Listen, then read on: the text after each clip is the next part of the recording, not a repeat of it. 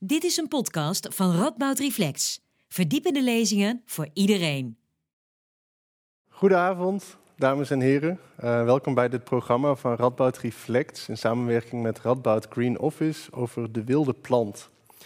Afgelopen zomer ontving ik uh, deze envelop in mijn brievenbus. Uh, een Red de Insecten actiepakket. met daarin een, een, boekje met allerlei tips om van je tuin een waar insectenparadijs te maken en een zakje uh, met gratis uh, bloemzaadjes. Uh, en om precies te zijn, en ik lees even voor, een mix van wilde bloemen die van nature in Nederland voorkomen. Misschien dat ik dan nu de irritante filosoof uithang, maar als ik zo'n omschrijving lees, is het eerste wat ik denk, wat maakt die bloemen nou precies zo wild? Is het zo dat ze in het bos deze zaadjes bij elkaar hebben gesprokkeld en toen in het zakje hebben gedaan? Of hebben ze gewoon in het wilde weg vrij willekeurig gewoon wat zaadjes in het zakje gedaan. Zijn dit bloemen die echt als een gek alle kanten op groeien? Uh, en wat maakt het die insecten nou eigenlijk uit dat die bloemen zo wild zijn? Is wild uh, en, en, en heems blijkbaar uh, nou echt zo belangrijk? Is dat per definitie goed? En waarom eigenlijk die nadruk op die insecten? is het niet zo dat die bloemen misschien in zichzelf al waardevol zijn? Waar zijn die insecten dan voor nodig? Over deze vragen en vele andere vragen ga ik vanavond in gesprek met uh, filosoof Martin Drenthe en bioloog Barbara Gravendeel. Uh, na een, twee lezingen zal ik ze ondervragen over wilde bloemen mixen, planten in de stad uh, en ook over de rol van planten in ons milieudenken. Na afloop is er ook ruimte voor u hier in het publiek en voor de mensen die thuis online meekijken om vragen te stellen aan de sprekers. Uh, we zullen allereerst gebruik maken van Menti. En uh, als het goed is zien we ook de code in beeld uh, voor de mensen thuis. Die kunnen gaan naar www.menti.com en dan deze code gebruiken en vanaf daar vragen stellen. Um, de code komt straks ook weer in beeld. en daarna gaan we naar het publiek toe. en zullen er microfoons rondgaan. En dan kunt u ook vragen stellen aan de sprekers.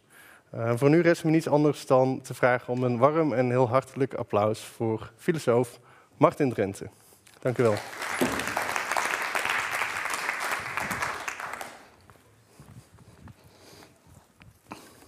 Dankjewel Wouter en uh, dank voor de gelegenheid om hier te spreken over wilde planten. Ik moet zeggen, ik aarzel wel een beetje, want het is vandaag eh, dierendag. En uitgerekend op die dag gaan we het over planten hebben. En uh, nou voor mezelf misschien ook een beetje een, een, een, eigenaardige, een eigenaardige gelegenheid, want ik denk vooral heel veel na over wilde natuur, maar dan denk ik ook vooral over wilde dieren en wilde landschappen. Ik heb daar uh, laatst ook een paar boeken over geschreven en dan is bij beeld denk ik eigenlijk hieraan en uh, niet zozeer hieraan. Dus op de een of andere manier uh, moest ik wel even schakelen voordat ik, voordat ik wist waar ik het over wilde hebben vandaag. Um, want wilde planten, wat maakt een plant nou eigenlijk wild? Wouter vroeg die vraag net zelf ook al. Nou ja, goed, dit is, uh, dit is een plaatje van een wandeling die ik uh, pas maakte in de Jansberg in de buurt van Nijmegen. Dit is al behoorlijk wild en dat is, er is geen beest te zien, dus kennelijk kunnen planten inderdaad wild zijn. Maar dat begrip wild, wat, wat betekent dat nou eigenlijk? Nou, ik denk dat het in ieder geval een paar verschillende betekenissen heeft en een paar daarvan wil ik vandaag uh, toelichten. Um, want wild is dan zo'n plant, zo'n oorspronkelijke plant, maar dit is Sommige mensen zullen het beeld misschien herkennen. Dit is de, op de Radboud Universiteit, de luchtbrug tussen het Erasmusgebouw en het, en het uh, Eleanor Ostrom gebouw. En daar zag ik plotseling ook in één keer een plantje groeien op een plek waar dat helemaal niet hoort. Dus is dat dan wild? Goed, als we willen weten wat een wilde plant is, dan zijn de flora, de, de, de, de, de plantengidsjes, zijn eigenlijk redelijk eenduidig over. Dat is een redelijk eenduidig helder onderscheid. Daar staat wild tegenover gecultiveerd. Wilde planten, dat zijn planten die spontaan zijn ontstaan door natuurlijke processen, vaak geëvalueerd op een, op een plek waar ze nu nog voorkomen. En in die evolutie zijn ze feitelijk geco-evalueerd samen met andere soorten. Um, dus ze zijn aangepast op andere, die andere zijn aangepast op die ene plant. Ze zijn aangepast aan de lokale omstandigheden en lid, als het ware voorbeeldig lid van een gemeenschap, van een biotische gemeenschap. Um, en wilde planten hebben daarom vaak ook hele innige relaties met andere soorten. Bijvoorbeeld sommige bloemen met sommige vlindersoorten. Die, uh, die, waar dan zo'n plant een exclusieve waardplant is voor één wel bepaalde soort. Nou, Barbara Gravendeel weet daar veel meer over dan ik. Als filosoof kan ik alleen zeggen dat ik dat af en toe wel heel indrukwekkend vind om te zien hoe dat fijnmazige wetwerk van de natuur uh, in elkaar zit, waar wilde dieren en wilde planten en wilde plantengemeenschappen zo fijnzinnig op elkaar zijn, zijn afgestemd. Tegenover die wilde planten, volgens dan de gids en ook volgens de apps die je tegenwoordig uh, kan downloaden, waar dan nadrukkelijk staat dat je die apps niet mag gebruiken voor gecultiveerde planten. Dat kreeg laatst een tik van op mijn vingers digitaal uh, van, mijn, van mijn app, dat ik een plant in mijn tuin had, had gefotografeerd, want dat is een gecultiveerde plant. En gecultiveerde planten zijn wezenlijk anders dan wilde planten. Hier ziet u een wilde aardbei en een gecultiveerde aardbei, als ik het goed heb tenminste. Uh, nee, gecultiveerde planten, cultivars, zijn planten die ooit weliswaar in een natuurlijke omgeving zijn ontstaan, maar die daardoor de mens uit zijn gehaald en vervolgens in een heel proces van kweken uh, zijn veranderd door, uh, uh, door een selectieproces bepaalde eigenschappen te vergroten en andere eigenschappen te, weg te drukken. En dat woordje selectie, dat, is, dat denkt u misschien meteen aan Darwin, die het over natuurlijke selectie had. En dat is precies ook wat u moet denken, want Darwin haalde dat idee van de natuurlijke selectie uit de kwekerij, waar, waar een hele traditie bestond van planten- en dierkwekers die bepaalde eigenschappen uh, bevoordeelden. En, uh, en, Darwin dacht van, nou, misschien is dat ook wel wat er in de natuur gebeurt. En dat is dan wat dat evolutieproces uh, um, doet voortgaan. Dus mensen kweken planten of fokken met diersoorten om zo allerlei voor de mens wenselijke eigenschappen te versterken en anderen te onderdrukken. En op termijn kunnen daardoor misschien zelfs nieuwe soorten ontstaan. Of nieuwe, nieuwe rassen. En die zijn dan te koop bij de intratuin.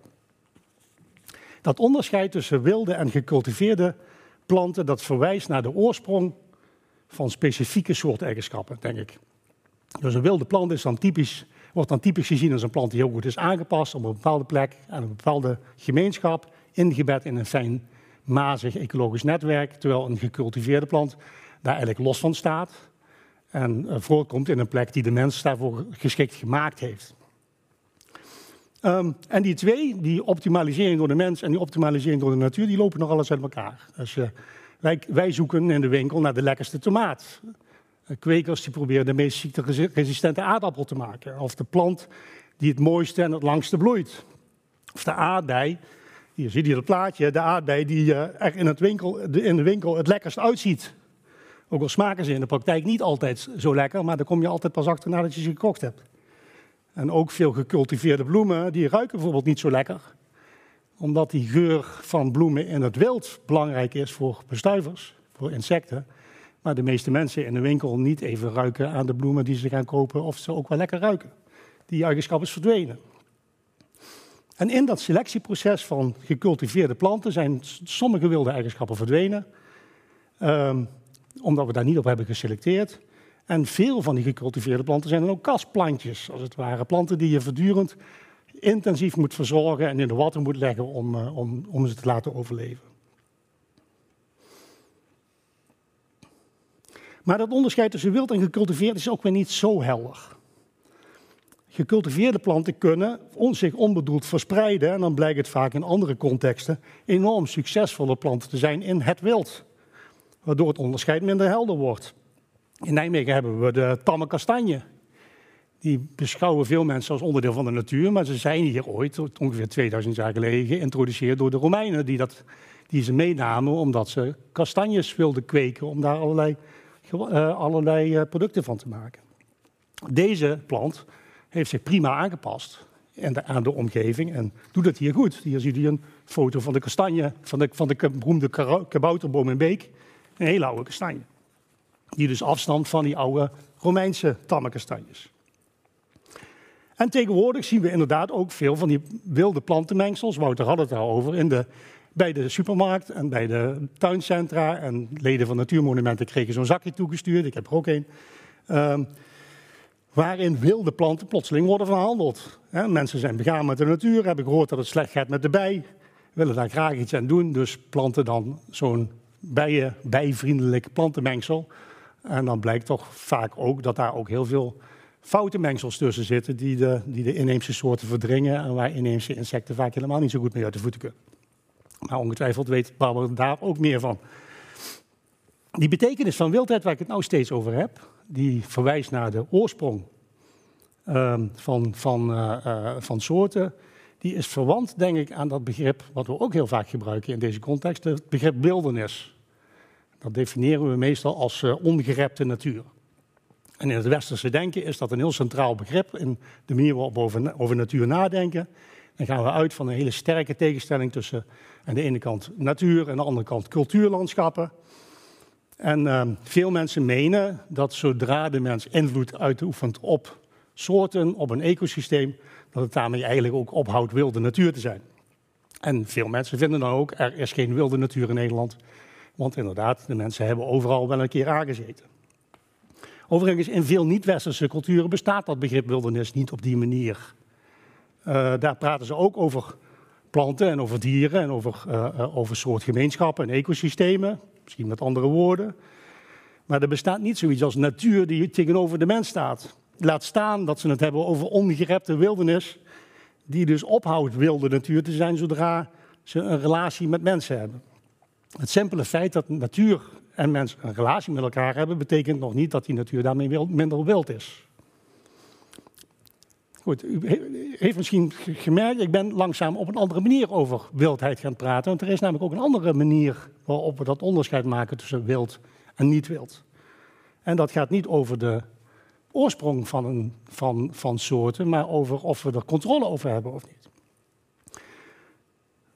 Daarmee zou je, zou kunnen zeggen, wat is cultuur anders dan natuur? Nou, cultuur is dat gedeelte van de werkelijkheid waar wij mensen als het ware controle over uitoefenen en dan zou je kunnen zeggen, nou, dan is natuur misschien dat stukje of dat aspect van de werkelijkheid wat zich niet laat controleren of zich aan die controle, aan die controle ontsnapt.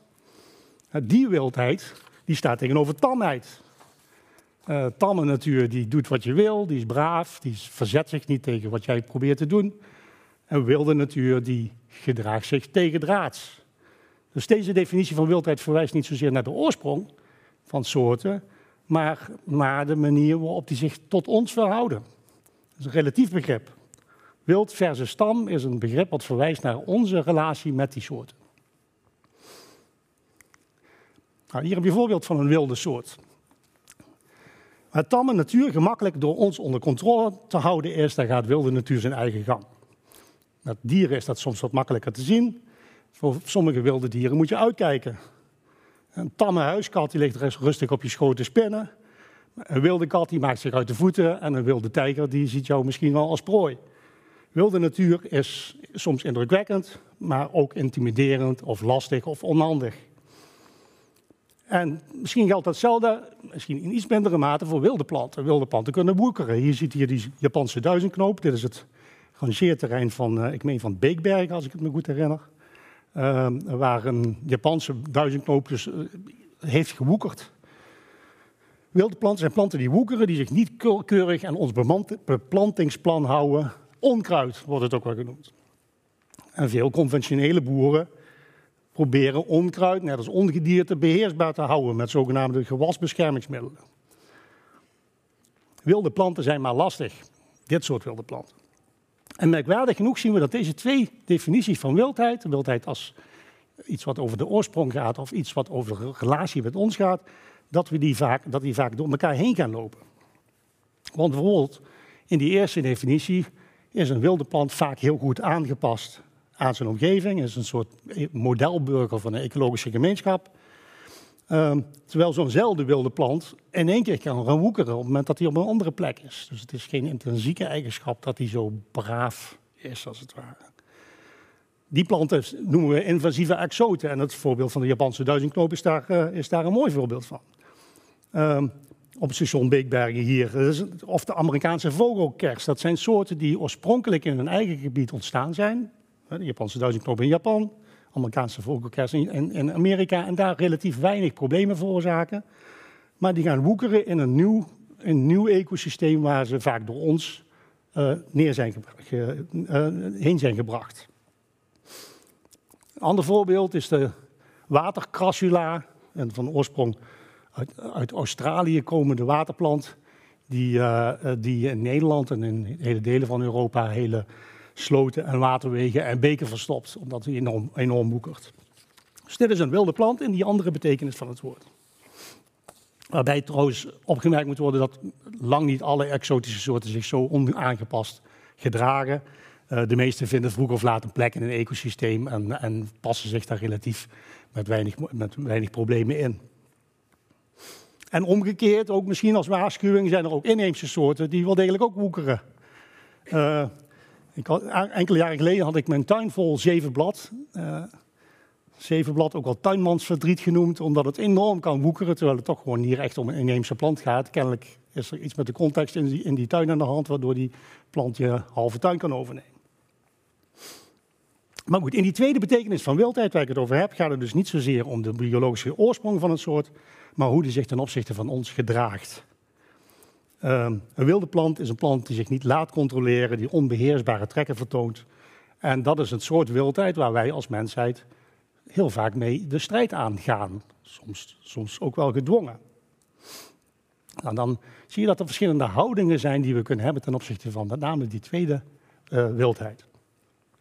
Als we kijken naar discussies in Nederland over, uh, over natuur en over houdingen ten opzichte van de natuur, dan wordt daar vaak drie beelden onderscheiden. Dat, uh, die zie je hier. De functionele natuur, de arcadische natuur en de wildernisnatuur. In heel veel overheidsrapporten zie, je dat terug. Um, dit zijn drie beelden van natuur, maar daarmee corresponderen ook verschillende grondhoudingen de, de, en verschillende gebieden. De functionele natuur, dat is typisch boerenland. Daar gaat het om menselijke eigenbelang, dus het zogenaamde antropocentrisme.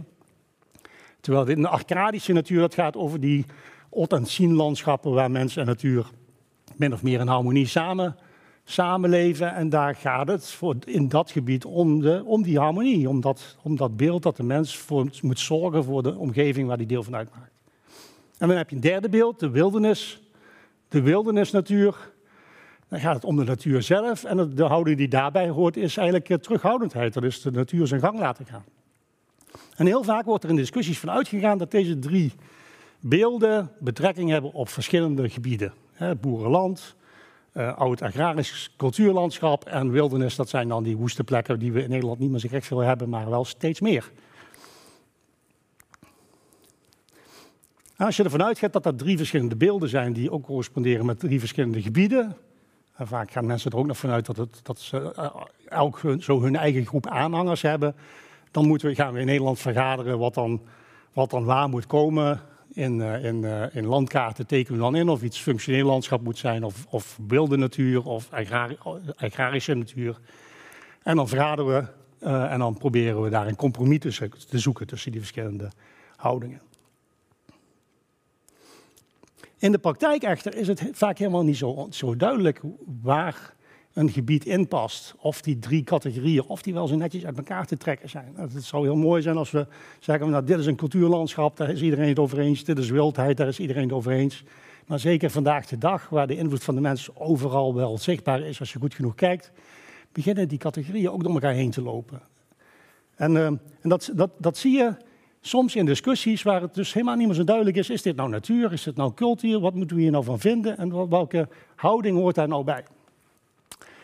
En dat viel mij vooral op afgelopen zomer in de discussie, misschien heeft hij die ook meegekregen in de kranten, over het zogenaamde Sint-Jacobs kruiskruis. En, uh, op zich een best mooi plantje, een geel, geel plantje die, uh, die op veel plekken groeit, veel, veel in bermen voorkomt. Uh, nou, ik begrijp is een plantje die vaak opkomt op plekken waar de grond verstoord is, waar de grond kaal is en dan plotseling opkomt. Met die droge zomers is dat, is dat veel gebeurd. Maar het probleem van, die, van het Jacobs kruiskruid is dat het een giftige plant is voor koeien en vooral voor paarden. En de afgelopen zomer maakten boerenorganisaties zich, zich heel druk over, die, over dat Jacobs kruiskruid en riepen de politiek op om dat kruid aan te passen, te bestrijden te zorgen dat het uit bermen zou verdwijnen en eigenlijk ook nog wel uit natuurgebieden, uh, vonden sommigen. Alteo Noord riep op, de VVD stelde Kamervragen aan de minister van, uh, van Landbouw en Natuurbeheer. En uh, nou ja, die wetenschappers zeiden vervolgens van ja, uh, dat is, dat, die plant die is belangrijk, die hoort bij de natuur, die is een belangrijke waardplant voor allerlei insecten in Nederland. die weghalen zou echt een aanslag zijn op de natuur. Ehm, is bovendien onterecht in een verdomme hoekje, want paarden en koeien weten donders goed dat dat spul giftig is en eten het niet als het in de wei staat. probleem is pas op het moment dat het Jacobs kruiskruid in het maaisel komt, in het, in het hooi komt. Dan kunnen die dieren dat onderscheid niet meer maken en dan eten ze ervan en dan kunnen ze er ziek van worden. Maar goed, de, de, de minister hoorde het debat aan en besloot dus al heel gauw dat uh, Jacobs kruiskruid niet verdolgen zou moeten worden omdat het natuur was. Uh, nou ja, de vraag door de minister beantwoord. Maar de vraag is natuurlijk, blijft natuurlijk toch een beetje zo'n berm waar we het dan vaak over hebben. Is dat nou functionele natuur, ligt langs de weg? Is het een arcadische natuur? Daar fietsen mensen erheen en kijken ernaar en het wordt gemaaid om de zoveel tijd. Uh, of is het een wild landschap waar wilde dieren, wilde planten hun plek proberen te vinden? Ik denk dat die drie houdingen waar ik het net over had, dat die, uh, dat, dat die misleidend zijn. Omdat we ons moeten realiseren dat het landschap niet zo in te delen is in drie verschillende zones die niks met elkaar te maken hebben. Uh, die natuur die is niet daar aan de andere kant van het hek. Daar ging mijn boek over. Uh, dat ligt niet aan de andere kant van het hek, maar die natuur is, ligt in datzelfde landschap waar wij ook wonen. En ons pad wordt voortdurend gekruist door dieren en andere soorten en, en, plantensoorten die daar ook hun weg in proberen te vinden. En als je dat, je dat realiseert, dan worden die drie perspectieven misschien wel niet zozeer zaken die over verschillende delen van het landschap gaan, maar drie manieren van kijken naar dat landschap. Dus als we dan kijken naar die verschillende perspectieven, dan willen die misschien wel een ander aspect aangeven van de manier waarop we ons tot het landschap verhouden. Paul van Tongeren, denker des vaderlands en uh, voormalig hoogleraar wijsgerige ethiek aan de Radboud Universiteit, ben bij hem gepromoveerd, die, die, die zegt dat we elke ethiek of elk van dit soort visie misschien moeten begrijpen als een poging om een antwoord te geven op een ervaring van de natuur die zich als een vraag aan ons voordoet. Klinkt ingewikkeld, maar misschien moet ik het, wordt het duidelijker als ik het probeer uit te leggen. Want dan zou je deze drie visies als, als, als drie verschillende antwoorden kunnen zien op een ervaring van de natuur. Die eerste visie, die arcadische visie, dat is misschien wel de visie van de moderne natuurbeschermer. De moderne natuurbeschermer die ziet de natuur, die ziet daar kwetsbare plantjes, die misschien op het punt staan te, te, te verdwijnen en die zegt, daar moeten wij voor zorgen. Ik voel het appel van de natuur, wat de natuur op mij doet, in, in al zijn kwetsbaarheid. En als respons daarop, als antwoord daarop, ik, ik, ik voel dat van mij gevraagd wordt dat ik voor die natuur moet zorgen en dat ik die natuur moet beheren. Dus daar heb je de traditionele natuurbescherming die probeert te antwoorden op, op de kwetsbaarheid van de natuur door te zorgen. Die andere houding, de wildernishouding, ja, dus dit is typisch, ik denk, de dominante manier waarop wij natuur beschermen in Nederland en natuur beheren in Nederland nog steeds. Maar die andere houding, de wildernishouding, die komt op. Steeds meer mensen hebben onvrede met dat traditionele manier van natuur beheren, met het beheren, het verzorgen, het, het, maaien, het, plaggen, het uh, snoeien, het, uh, het uh, voortdurend ingrijpen voor de mens om de habitat naar geschikt te houden. En die zeggen, misschien moeten we wel de natuur meer zijn gang laten gaan.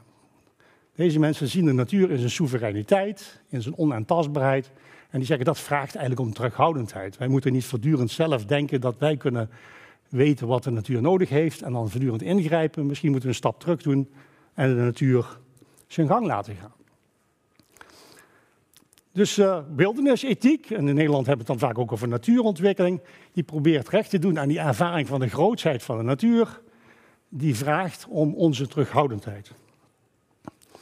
Nou ja, zo, zoals uh, natuurontwikkelaars en die wildernismensen kritiek kunnen hebben op het beheren van de natuur, omdat dat te veel tuinieren zou zijn, zo wordt andersom vaak kritiek ge gehad op, op deze wildernisgedachte, omdat hij de boel de boel laat. En de natuur zijn gang laat gaan, ook als dat betekent dat er zeldzame plantjes of zeldzame soorten verdwijnen. Dus het risico van die wildernisethiek, van de boel, de boel zijn gang laten gaan, zou kunnen zijn dat, het, dat je in, een soort onverschilligheid vervalt. Want ja, dit is wat riwalders doen. Je, brengt, je, je zorgt dat, eh, dat uh, natuurlijke processen omgaan. Dus bomen omwaaien, dan laten we dat gaan. We zetten er grote grazers neer om te zorgen dat het landschap weer open blijft. En daarna bemoeien we ons er niet meer mee.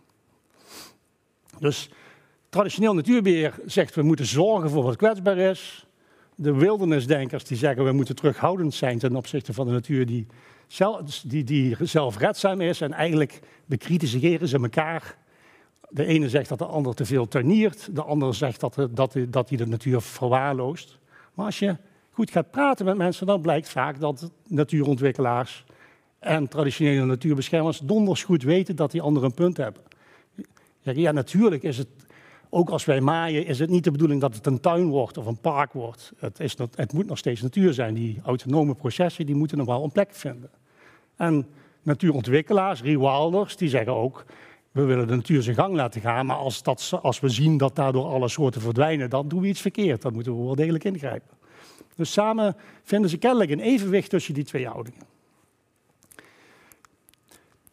Goed, die derde houding van de boer, die functionele natuur, die zou daar misschien ook in kunnen passen. Dus, uh, dat, dat, dat heb ik geprobeerd in mijn boek. Dat is wat minder, wat minder eenvoudig misschien, maar als we, we kunnen beginnen met te, kijken naar verhalen die sommige boeren vertellen over, uh, over waarom dat ze boeren en waarom dat zij denken dat zij een relatie met natuur hebben wanneer ze boeren.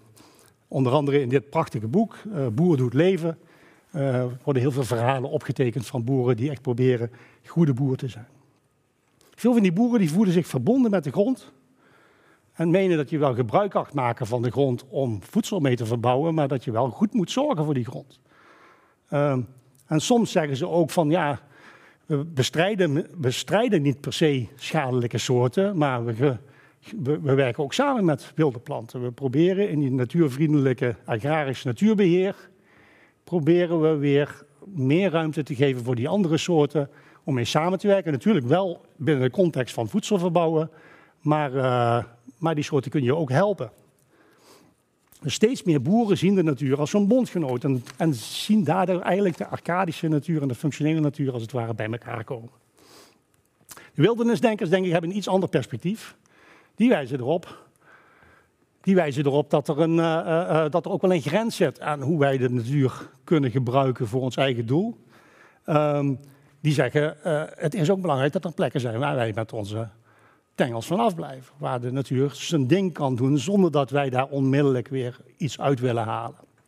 Um, en je zou kunnen zeggen, die drie houdingen die zouden als het ware in elkaar moeten passen. Die moeten een gesprek met elkaar aan waarin ze het juiste midden weten te vinden tussen zorg voor wat kwetsbaar is uh, terughoudendheid ten opzichte van wat zichzelf kan redden, maar ook dankbaarheid voor die plekken waar wij kennelijk in staat worden gesteld door, door de natuur en door de planten om ons heen om, uh, om in ons voedsel en onze eigen behoeften te voorzien.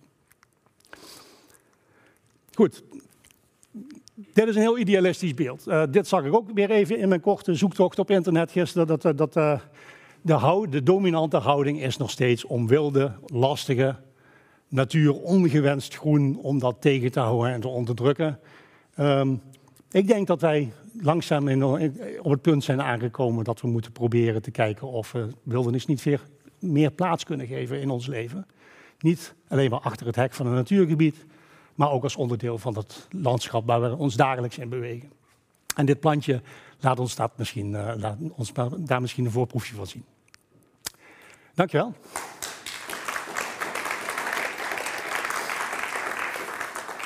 Goed, uh, Barbara.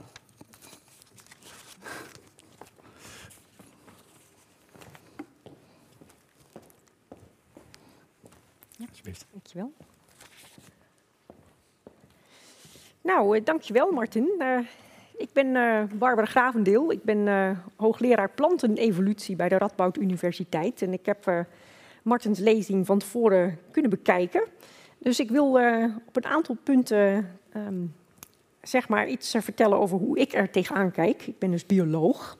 En ik geloof dat ik ook wel het beste pas bij de wildernisethische uh, visie die je ons uh, net hebt uh, voorgeschoteld. Um, mijn lezing gaat over wilde versus gecultiveerde planten. Daar ga ik mee beginnen. Want Martin heeft heel mooi laten zien wat de definities zijn van een wilde en een gecultiveerde plant. Maar um, Soms kan een gecultiveerde plant ook weer verwilderen. En uh, het tweede deel van mijn lezing gaat het over exoten en uh, dat die ontembaar zijn in mijn uh, optiek. Ik, ik, sta hier voor de collectietoren van Naturalis Biodiversity Center, het grootste nationale natuurhistorisch museum in Nederland. Daar werk ik. Het staat in Leiden. vier dagen in de week en één dag in de week op dinsdag ben ik hier in Nijmegen. En in deze collectietoren zitten ehm, meer dan 5 miljoen gedroogde planten, wilde en gecultiveerde. En die zijn de afgelopen vier eeuwen overal in de wereld verzameld, ook in Nederland. En die gebruik ik samen met mijn collega's en studenten voor onderzoek. En ik ga in deze lezing kort laten zien hoe we dat doen. Nou, het eerste blokje gaat over de, een, een plant die ooit wild was. En, en, dat is de hop, Humulus lupulus. op dit moment overal prachtig te zien, want dit is een vrouwelijke plant. Hop is tweehuizig. dit is een vrouwelijke plant. die bloeit op dit moment. En dit is een collega van mij, Nelke Krijken, en zij bewondert hier een, een vrouwelijke hopplant in de Ooipolder, net buiten Nijmegen. En um, deze plant is inheems, kwam dus altijd al in Nederland voor. Maar op een gegeven moment ontdekten eh, de Romeinen, daar zijn ze weer, uh, dat je de bellen kunt gebruiken bij het brouwen van bier. En de bellen, dat zijn deze vrouwelijke bloeiwijzen, die bevatten een, een inhoudsstofje lupuline. En als je dat toevoegt aan het brouwproces, dan, zo heb ik mij laten vertellen, gaat het bier niet schuimen. En bovendien krijgt het ook een hele aparte smaak. En eeuwenlang was ook in Nederland het heel erg hip om, om, je eigen hopbier te maken. totdat aan het begin van de 18e eeuw uh, de lokale brouwers in Nederland eigenlijk te kleinschalig bleken tegen de grote brouwerijen die toen in opkomst kwamen in uh, onze buurlanden. En toen, uh, toen stierf de hopteelt in Nederland uit. Um, tegenwoordig is het weer helemaal hip om speciaal biertjes te maken. En uh, steeds meer brouwers die, uh, die vroegen aan mij en aan Nelke van kunnen jullie helpen om weer uh, daar echt een lokaal speciaal bier van te maken. Want nu moet alles uit het buitenland komen. Het is met een grote ecological footprint. Dat willen we niet. We willen gewoon op een aantal plekken in Nederland weer hop telen. En dan, dan met een lokale pluktuin, hè, dat mensen zelf kunnen helpen bij de oogst en kunnen helpen brouwen. En dan hebben we weer een lokaal speciaal biertje. Maar dan wel echt met, met Nederlandse hop. Dus uh, is die er nog? Kunnen jullie ons die uh, helpen vinden? Nou, dat hebben we gedaan. Uh, we zijn in Nederland op jacht gegaan naar authentieke Hollandse hop. Ehm, maar dat hebben we niet zomaar even kunnen doen door in onze gedroogde plantencollecties al die gedroogde hopplanten te bekijken. wat we eerst gedaan hebben is archiefonderzoek. En in oude historische bronnen hebben we ontdekt dat van oudsher hopplanten geteeld worden op de zandgronden. Dus dan moet je toch vooral naar het zuiden en, en het oosten van Nederland gaan. Uh, en ook op, uh, op de stroomruggen. En nou, die locaties uit dat archiefonderzoek, daar hebben we vervolgens van in onze gedroogde herbariumplanten van gekeken, hebben we daar collecties van gemaakt de afgelopen vier eeuwen. En uh, nou, waar die zwarte pijlen hier staan op het kaartje van Nederland, uh, daar bleken we inderdaad uh, collecties van in onze archieven te hebben. We hebben zelfs een gedroogde hopplant van 300 jaar oud gevonden. En op de etiketten stond voldoende duidelijk aangegeven waar die planten verzameld zijn. En daar zijn we teruggegaan in 2018 en we hebben opnieuw hop verzameld. Um, en uh, vervolgens hebben we toestemming gekregen om uh, een klein stukje blad van al die collecties en van diverse planten uh, door de shredder te halen in ons oud DNA-lab. Dit is Maaike, zij heeft dat werk gedaan. en met allerlei zeepoplossingen kun je dan het DNA extraheren uit die collecties en aflezen en, en de code uitlezen. Nou, vervolgens hebben we dan genome skimming toegepast. Dat is een moeilijk woord voor het DNA aflezen. Uh, en de letters van de code op willekeurige plekjes uh, uit uh, het genoom van die hopplanten kunnen aflezen. En dat is eigenlijk heel goed gelukt. En al die gepaarde collecties, dus die oude historische planten uit ons museum en, en, de moderne verse planten, daar hebben we het DNA vervolgens van met elkaar kunnen vergelijken. de onderzoeksvraag was dus: is er nog authentieke Hollandse hop in Nederland? of is dat inmiddels allemaal buitenlandse hop geworden? Nou, dit is een, eh, een, plaatje van de resultaten, heel ingewikkeld. Uh, ik wil eigenlijk alleen even benadrukken uh, wat er met de plant uit de Ooipolder, wat daar nou uitkwam, omdat we vandaag in Nijmegen zijn. En in oranje zijn alle historische genotypen aangegeven, dus planten die tot 300 jaar geleden verzameld zijn. En al die genotypen zijn met elkaar vergeleken. En hier zie je eigenlijk een genetisch netwerk. En hier is de plant die in 1964 uh, in Millingen voorkwam. En als we kijken in het netwerk, dan, nou, dan zit hij ongeveer hier. Dat was toen het heersende genotype. En dit is de plant die we in 2018 verzamelden in de Ooipolder. Nou, en die is genetisch uh, toch behoorlijk verwijderd van wat daar in 1964 voorkwam. Dus helaas, uh, dit genotype dat bestaat niet meer. Dat is uh, verdwenen. Het goede nieuws is wel dat we gelukkig wel andere historische en moderne soorten paren vonden die nog wel matchten. Dus er, is nog authentieke Hollandse hop in Nederland, maar helaas niet meer in Nijmegen. En hoe komt dat nou? Nou, deze ehm, eeuwenlang door de Romeinen en ook door, door andere mensen in Nederland gecultiveerde plant, die er, is weer gaan verwilderen. Dus de hopteelt verdween uit Nederland, was niet meer hip om dat te doen. En de plant is vervolgens weer um, gaan kruisen met, met wilde verwanten. En waar gebeurde dat nou door? Um, nou, in de tijden dat de hop geteeld werd, vertelde ik al, hè, werden dus de vrouwelijke bloeiwijzen geoogst voor het brouwen. En alle mannelijke planten in de omgeving werden weggehaald. Want mannetjes die produceren stuifmeel. Uh, daarmee bevruchten ze de vrouwelijke bloemen. Die zetten dan zaad en dan verspreiden de zaden door de wind. Dus dat hele natuurlijke proces werd door de mens ehm, geblokkeerd om te zorgen dat al die lokale genotypen niet vervuild raakten. Dus dat je een Brabants hopbiertje had en een Drents hopbiertje en waarschijnlijk ook wel een Nijmeegs hopbiertje. Maar toen de teelt uit Nederland verdween, um, werd dat niet meer gedaan. Um, en nu vind je dus overal in Nederland ook mannelijke hopplanten.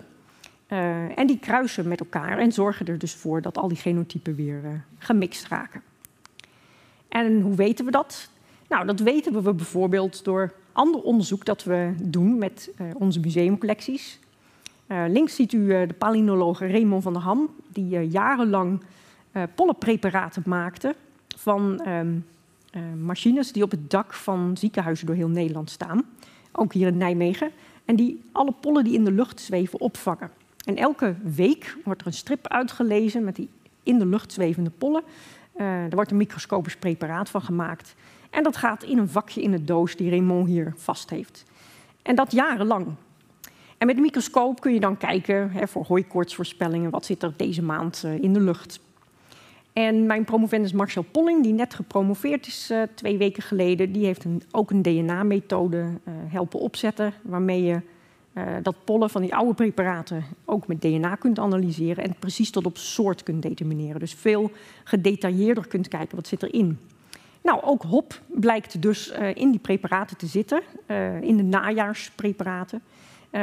Het pollen van hop zit dus overal in Nederland en daardoor raken die genotypen weer vermengd met elkaar.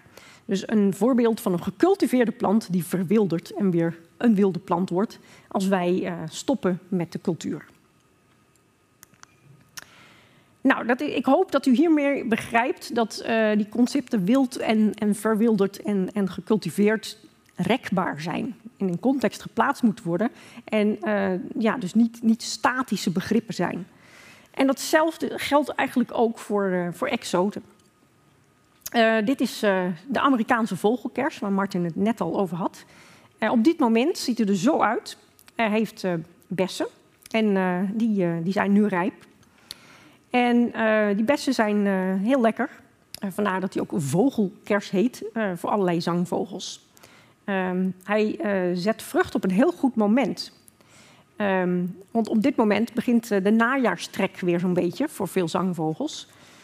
Dus die hebben tijdens de pitstop op weg naar hun, hun wintergebieden energie nodig. En de vogelkers, die, die bessen zijn eigenlijk rijp op het moment dat de vuilboom zo'n beetje klaar is met nog eetbare bessen produceren. En vlak voordat de lijsterbesbessen rijp zijn. Dus um, uh, dit is echt een geweldige voedselbron voor, voor trekvogels. Het is ook de manier waarop deze vogelkers zich verspreidt. En Rob Bijlsma, bekend vogelonderzoeker, heeft ook nauwkeurig gezien hoe dat gebeurt. Er zit één hele grote pit in, in die vruchten van de vogelkers. en na 20 minuten dan poepen die vogels dat alweer uit. Dus dat is nog relatief in de buurt van, van, de, van de plant zelf. Waardoor de verspreiding redelijk lokaal is, maar wel heel gestaag en, en, ook heel snel plaatsvindt. Nou, de Amerikaanse vogelkers is geen inheemse plant, in tegenstelling tot de hop. En is nu ongeveer twee eeuwen in Nederland. Dus op een gegeven moment aangeplant voor, voor houtproductie. En daarna door die verspreiding via de bessen begonnen met een gestage opmars.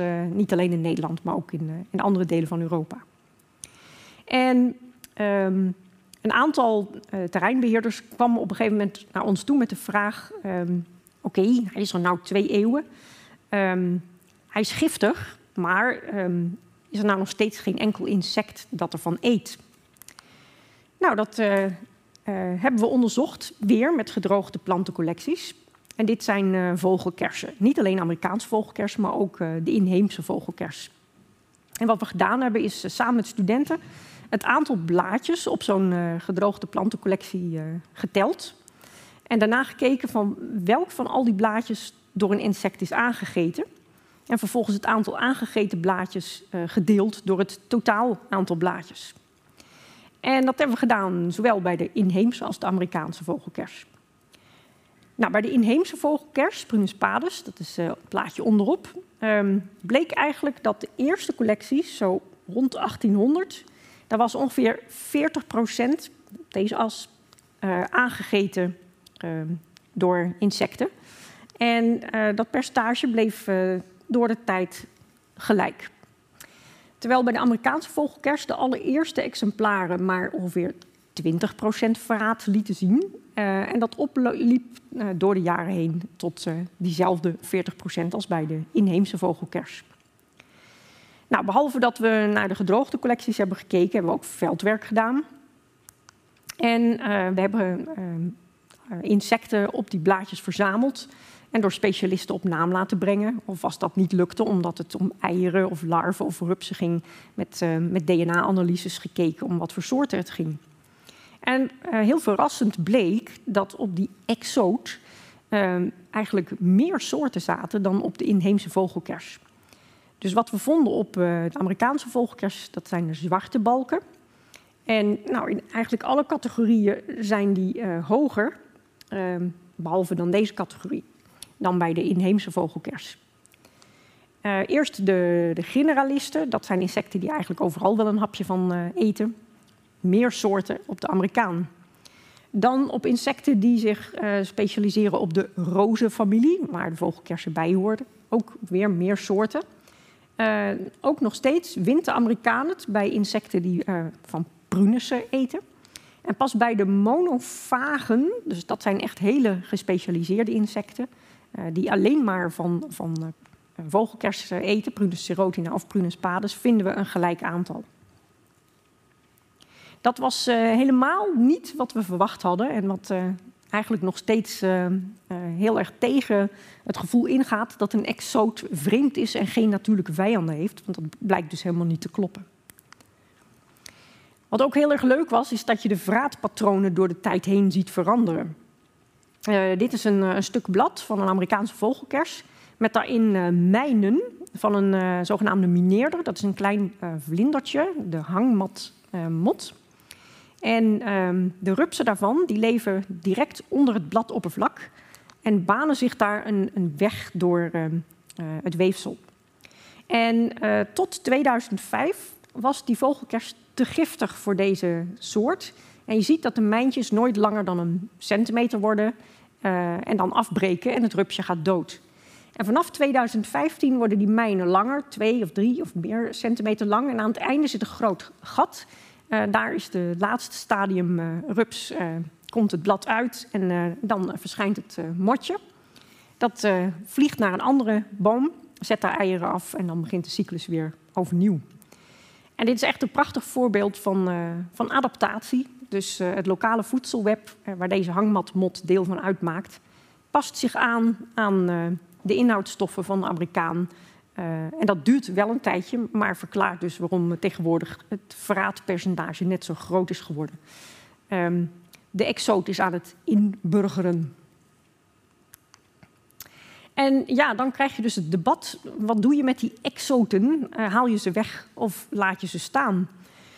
Nou, uh, de vogelkers, de Amerikaanse vogelkers, die uh, is inmiddels in elke kilometer hok in Nederland zo'n beetje te vinden. dit zijn verspreidingskaartjes die gemaakt worden door de organisatie Floron. en die karteren voor elk kilometer hok in Nederland of, er plant, een bepaalde plantensoort daar voorkomt. En nou, voor de vogelkers is het te laat. Um, als je hem ergens weghaalt, dan uh, in het omringende vier kilometer hokken staat hij wel. En daar komen vogels voor die op de najaarstrek dankbaar die, die vruchten gaan eten. ze even verderop weer uitpoepen. Dus dit is dweilen met kraan open. en we kunnen maar beter deze exoot omarmen. en ja, hij, hij is ingeburgerd.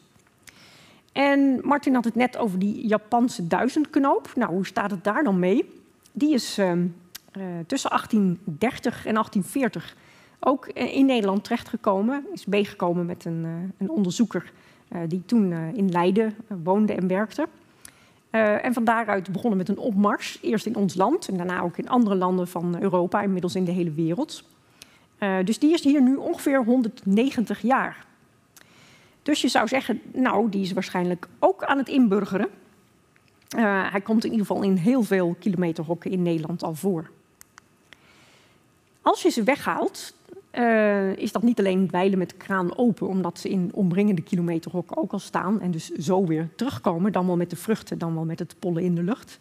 Maar je haalt ook nog eens uh, het huis en het voedsel weg van heel veel insecten. Dus bij die duizendknoop heb ik eens even op eh, waarneming.nl gekeken. Dat is een groot platform waarin vrijwilligers hun waarnemingen door kunnen geven. En dat zijn er inmiddels miljoenen. En daar zie je zo al bijna 30 verschillende uh, wilde soorten, die allemaal van de blaadjes eten, zoals deze haantjes. er hun eieren op afzetten, zoals deze dagvlinder. en nou ja, daar dus, die, dus ook, die soort ook in het lokale voedselweb hebben opgenomen. En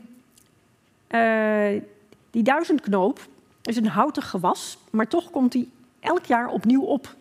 Uh, en binnen uh, minder dan twee maanden groeit hij uit van, van bijna nul naar een, een heel hoog struikgewas. er broeden vogels in, die vinden daar beschutting. En de bloemen, um, die um, bevatten heel veel nectar. Dus zijn een enorm belangrijke nectarbron aan het worden voor veel insecten die het heel zwaar hebben in ons land. Dus um, ja, met dit onderzoek hoop ik dat ik u een beetje heb laten zien dat een exoot geen statisch begrip is, maar door de tijd heen kan veranderen en gewoon deel kan gaan uitmaken van een lokaal ecosysteem en daar ook een hele belangrijke functie kan vervullen. Nou, ook hier hebben we over gepubliceerd. Um, niet alleen in de wetenschappelijke literatuur, maar ook in wat toegankelijkere Nederlandstalige bladen als De Levende Natuur. En heel veel reacties op gehad. Uh, omdat toch in het Nederlands natuurbeheer nog steeds gedacht wordt: exoten zijn slecht, die moeten weg. Maar als er één ding is wat ik hoop u een beetje duidelijk te hebben gemaakt in mijn lezing, is dat planten niet te temmen zijn. planten ehm, niets weten van de, van de concepten die Martin ons nu net geschetst heeft. Bovendien al miljoenen jaren op deze planeet voorkomen. En in de evolutie zeg maar veel meer hoofdstukken hebben volgeschreven dan wij als mens, hè, als soort. Wij, wij zijn eigenlijk in de laatste minuten van de geschiedenis van deze planeet pas verschenen. dus we moeten ook niet de illusie hebben dat we hen kunnen vertellen wat ze moeten doen. Dank u wel.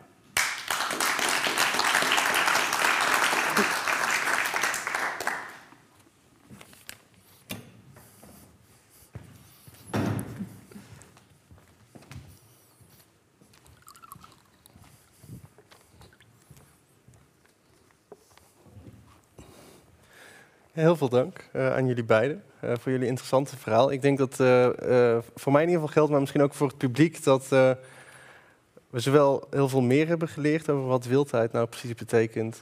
En tegelijkertijd ook een stuk minder goed weten wat we nou met die term aan moeten. Um, dus misschien dat ik daar zo meteen nog even op door wil gaan, over het, het wilde deel van de plant. Maar misschien allereerst eens gewoon over planten hebben. Uh, want we hebben hier nu natuurlijk een programma over planten, maar dat is uh, vrij uniek. Um, zeker als het ook gaat om klimaatvraagstukken, dan kijken we eerder naar afbeeldingen van een zielige ijsbeer. Uh, of we vragen ons bijvoorbeeld af, zoals Martin in zijn boek heeft gedaan, van hey, wat moeten we nou met die wolf die terugkomt in Nederland? En planten blijven daar toch vaak onder belicht. En uit ons voorgesprek bleek al dat dat zeker voor jou, Barbara, veel frustraties oplevert. En volgens mij heb je ergens ook een keer de term plantenblindheid gebruikt. Ja, klopt. Zou je daar wat meer over kunnen zeggen? Waarom frustreert dat je zo? En denk je echt dat er ook echt een plantenblindheid bestaat en dat dat een probleem is? Uh, ja, plantenblindheid bestaat echt. Dat is ook niet de term die ik bedacht heb. ik werk zelf bij een natuurhistorisch museum en uh, nou, dan gaat het gewoon 90% van de gevallen over dieren, want die zijn gewoon sexier. En ik denk dat ze in de evolutie ook dichterbij ontstaan, hè, want het is dezelfde tak van de Tree of Life.